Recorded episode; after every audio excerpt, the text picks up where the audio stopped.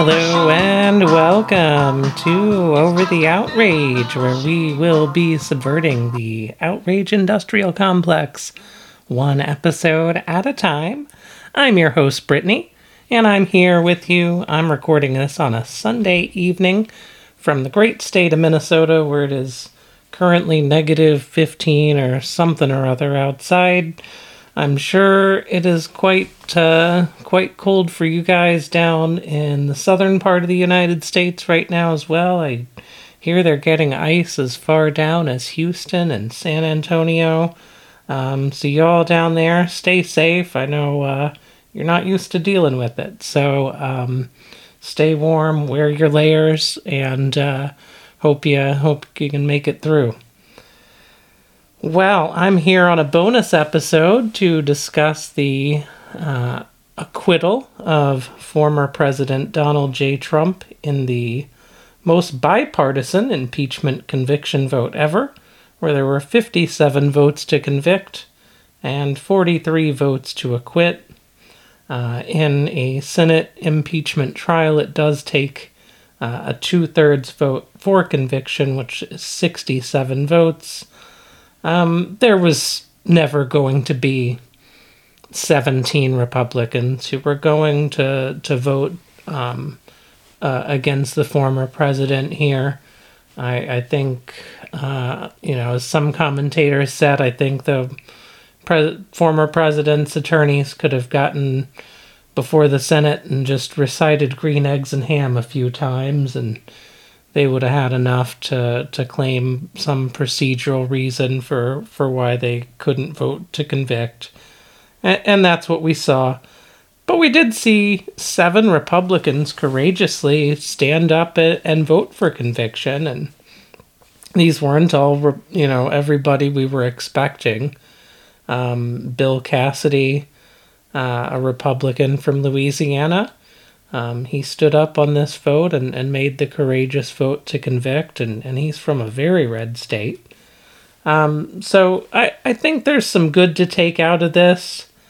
Um, you know, I, I think there was um, a moment there where Jamie Raskin, the, the lead manager for the House impeachment prosecutors, um, did make the right call to try to call uh, Congresswoman Herrera Beutler from Washington. Um, and I think also they probably made the right call ultimately to just admit her, her statement into the record uh, rather than trying to delay the trial further uh, to get her on the record.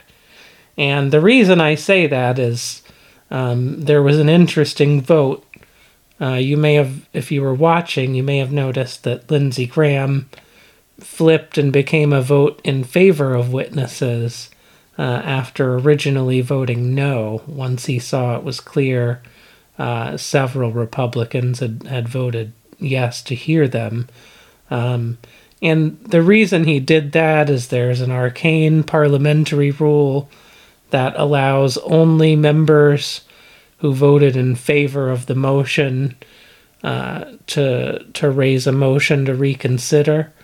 Um, these motions to reconsider can kind of basically be made to continue to to hold up the process, um, and it would have given him an opportunity to to kind of make this blow up in Democrats' faces and, and slow down their ability to um, to move forward with the Biden agenda uh, on economics and um, getting fe- folks confirmed into the administration.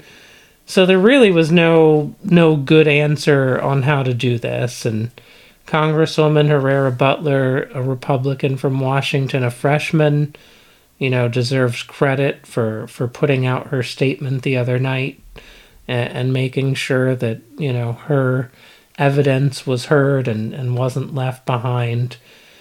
And, you know, furthermore, I think, you know, the House managers, they made their case. Um, let's not let's not pretend more witnesses would have made this case better. The case was very strong.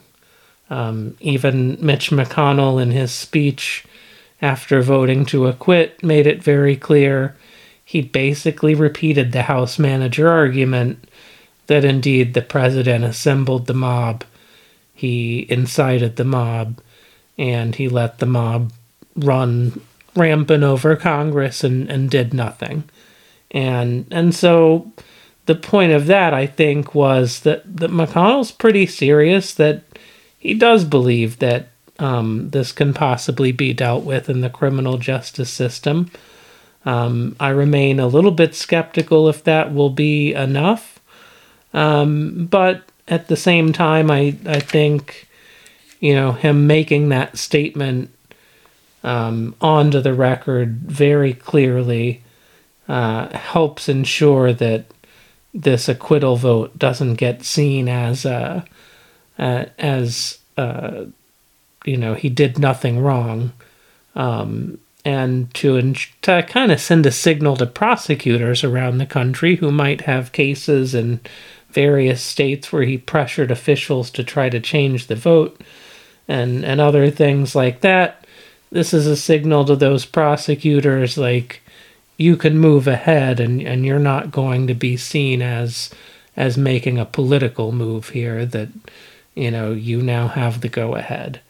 Um, so so there is something there um, and while I worry what signal this sends um, to future presidents, um, you know, ultimately it does remain up to we the people uh, to step up when faced with a wannabe dictator. Um, and we have to just know that this, it's very unlikely that the Senate will ever save us. Um, because if the Senate was unwilling to convict in this egregious of a case, where seven Republicans were willing to vote against their own party, um, on a, on an impeachment conviction. Um, the most ever, the previous most ever, was one Mitt Romney voting for conviction in the first impeachment of Donald Trump. Um, so that was so. Donald Trump now has the distinction of being the only president to have bipartisan bipartisan conviction votes against him uh, in in two trials. So I think we did send a signal to the future that while we maybe didn't have quite enough people to, to get a conviction, that clearly the American people don't stand for that. Um, but we're going to have to remain vigilant and many cycles to come because it's also pretty clear that uh, some 40% of the country kind of is has said it's kind of okay that that what happened is is you know no one's fault. Um, and and that's that's a scary proposition for our future but it also means that there's nearly 60% of us who um, want to stand on the side of democracy. There were some real heroes in this whole saga. Um, you know folks like the secretary of state of georgia who was under great pressure to change those results and, and stood by uh, the law and his oath. Um, so we should celebrate those moments and not let those get lost in in the sea of darkness out there and in, in the doom scrolling that is the Twitterverse. Um, and you know, I think it's funny that as undemocratic uh, of an institution as the Senate is, um, you know, the votes kind of came down close to what the American people feel on conviction. Uh, the recent polling I had seen out showed between you know 56 and 58 percent felt like th- there should be a conviction here and and we got 57 out of 100 votes for conviction so 57 percent um, so it does look like you know, the will of America was shown and is evidenced in that vote. Um, before I before this show completes, I do want to say um, that the House managers did the best they could do.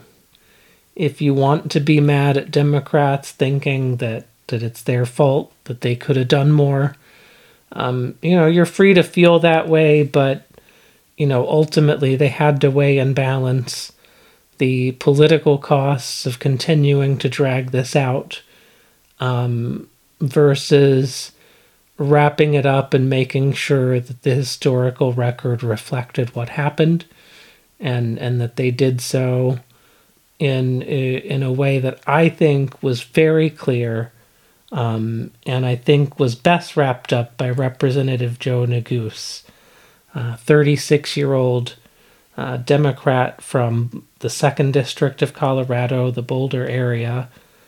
Um, I really think he spoke for our generation. Um, those of us who are, you know, I'm about to turn 41, I'll, you know, age myself here. Um, those of us who are in our mid 40s and younger, um, who are looking for something more out of our government um, and for it to live up to its ideals, I think he spoke to that and I'm going to end the show by playing his closing argument. It's about 15 minutes long. I think everybody should hear it. I hope you'll stick around and listen to it.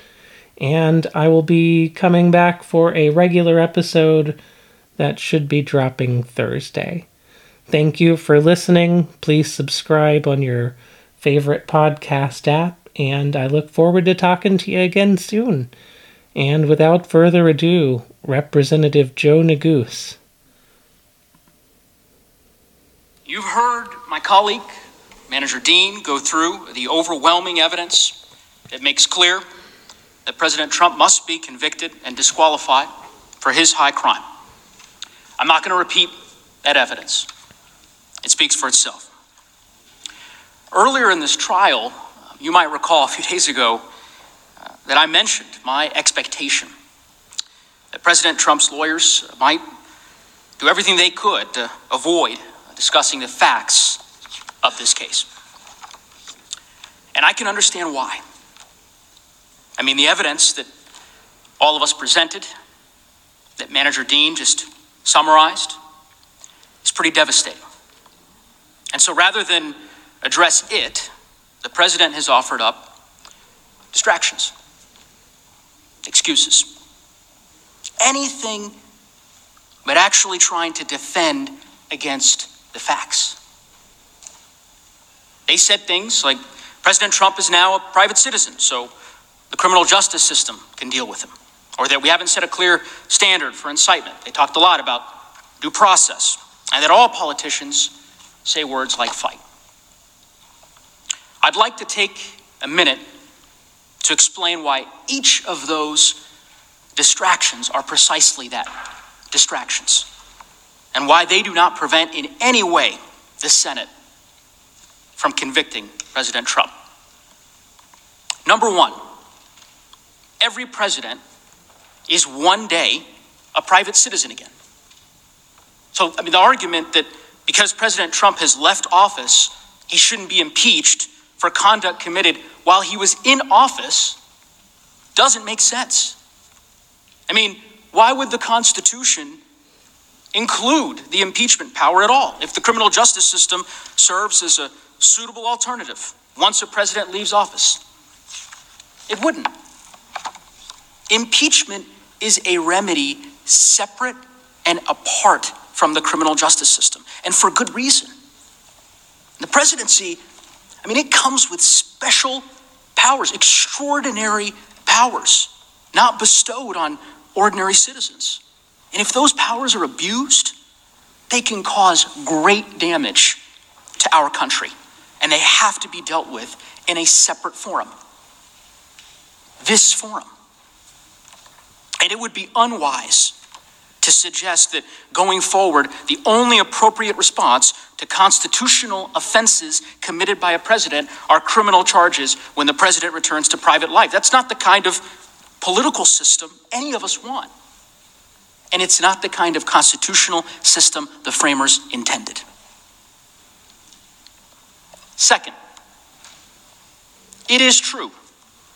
We haven't cited criminal statutes establishing elements of incitement because, again, this isn't a criminal trial.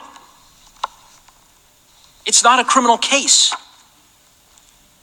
President Trump is charged with a constitutional offense, and you are tasked with determining whether or not he committed that high crime as understood by our framers. So, the relevant question, which President Trump's lawyers would have you ignore, is would our framers have considered a president inciting a violent mob to attack our government while seeking to stop the certification of our elections? Would they have considered that an impeachable offense? Who among us, who among us really thinks the answer to that question is no? Third, due process. So, just to be absolutely clear, the House, with the sole power of impeachment, determines what the process looks like in the House, and the Senate does the same for the trial. During this trial, the president has counsel. They've argued very uh, vigorously on his behalf. We had a full presentation of evidence, adversarial presentations, motions. The president was invited to testify, he declined. The president was invited to provide exculpatory evidence, he declined. You can't claim there's no due process when you won't participate in the process. And we know this case isn't one that requires a complicated legal analysis. You all, you lived it. The managers and I, we lived it. Our country lived it. The president, in public view, right out in the open, incited a violent mob. A mob that temporarily, at least, stopped us from certifying an election. If there were ever an exigent circumstance, this is it. Number four, we all know that President Trump's defense, as we predicted, uh, spent a lot of time, a whole lot of time, comparing his conduct to uh, other politicians using words like fight. And of course, you saw the hours of uh, video. As I said on Thursday, we trust you to know the difference. Because what you will not find in those video montages that they showed you is any of those speeches, those remarks culminating in a violent insurrection on our nation's capital. That's the difference. The president spent months inflaming his supporters to believe that the election had been stolen from him, from them, which was not true. He summoned the mob, assembled the mob, and when the violence erupted, he did nothing to stop it. Instead, inciting it further. Senators, all of these arguments offered by the president have one fundamental thing in common. One. They have nothing to do with whether or not, factually, whether or not president incited this attack. They've given you a lot of distractions so they don't have to defend what happened here on that terrible day. And they do that because they believe those distractions are going to work that you'll ignore the president's conduct instead of confronting it. I think they're wrong. Some of you know this already. Uh, I'm the youngest uh, member of our manager team by quite a few years. Um, so perhaps, perhaps I'm a bit uh, naive, but I just don't believe that. I really don't. I don't believe their effort is going to work. And here is why because I know what this body is capable of. I may not have witnessed it, but I've read about it in the history books.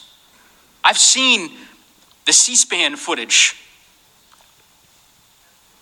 archives. Sometimes I've watched them for hours, and yes, I've actually done that. And the history of our country in those books and in those tapes, the history of this country has been defined right here on this floor.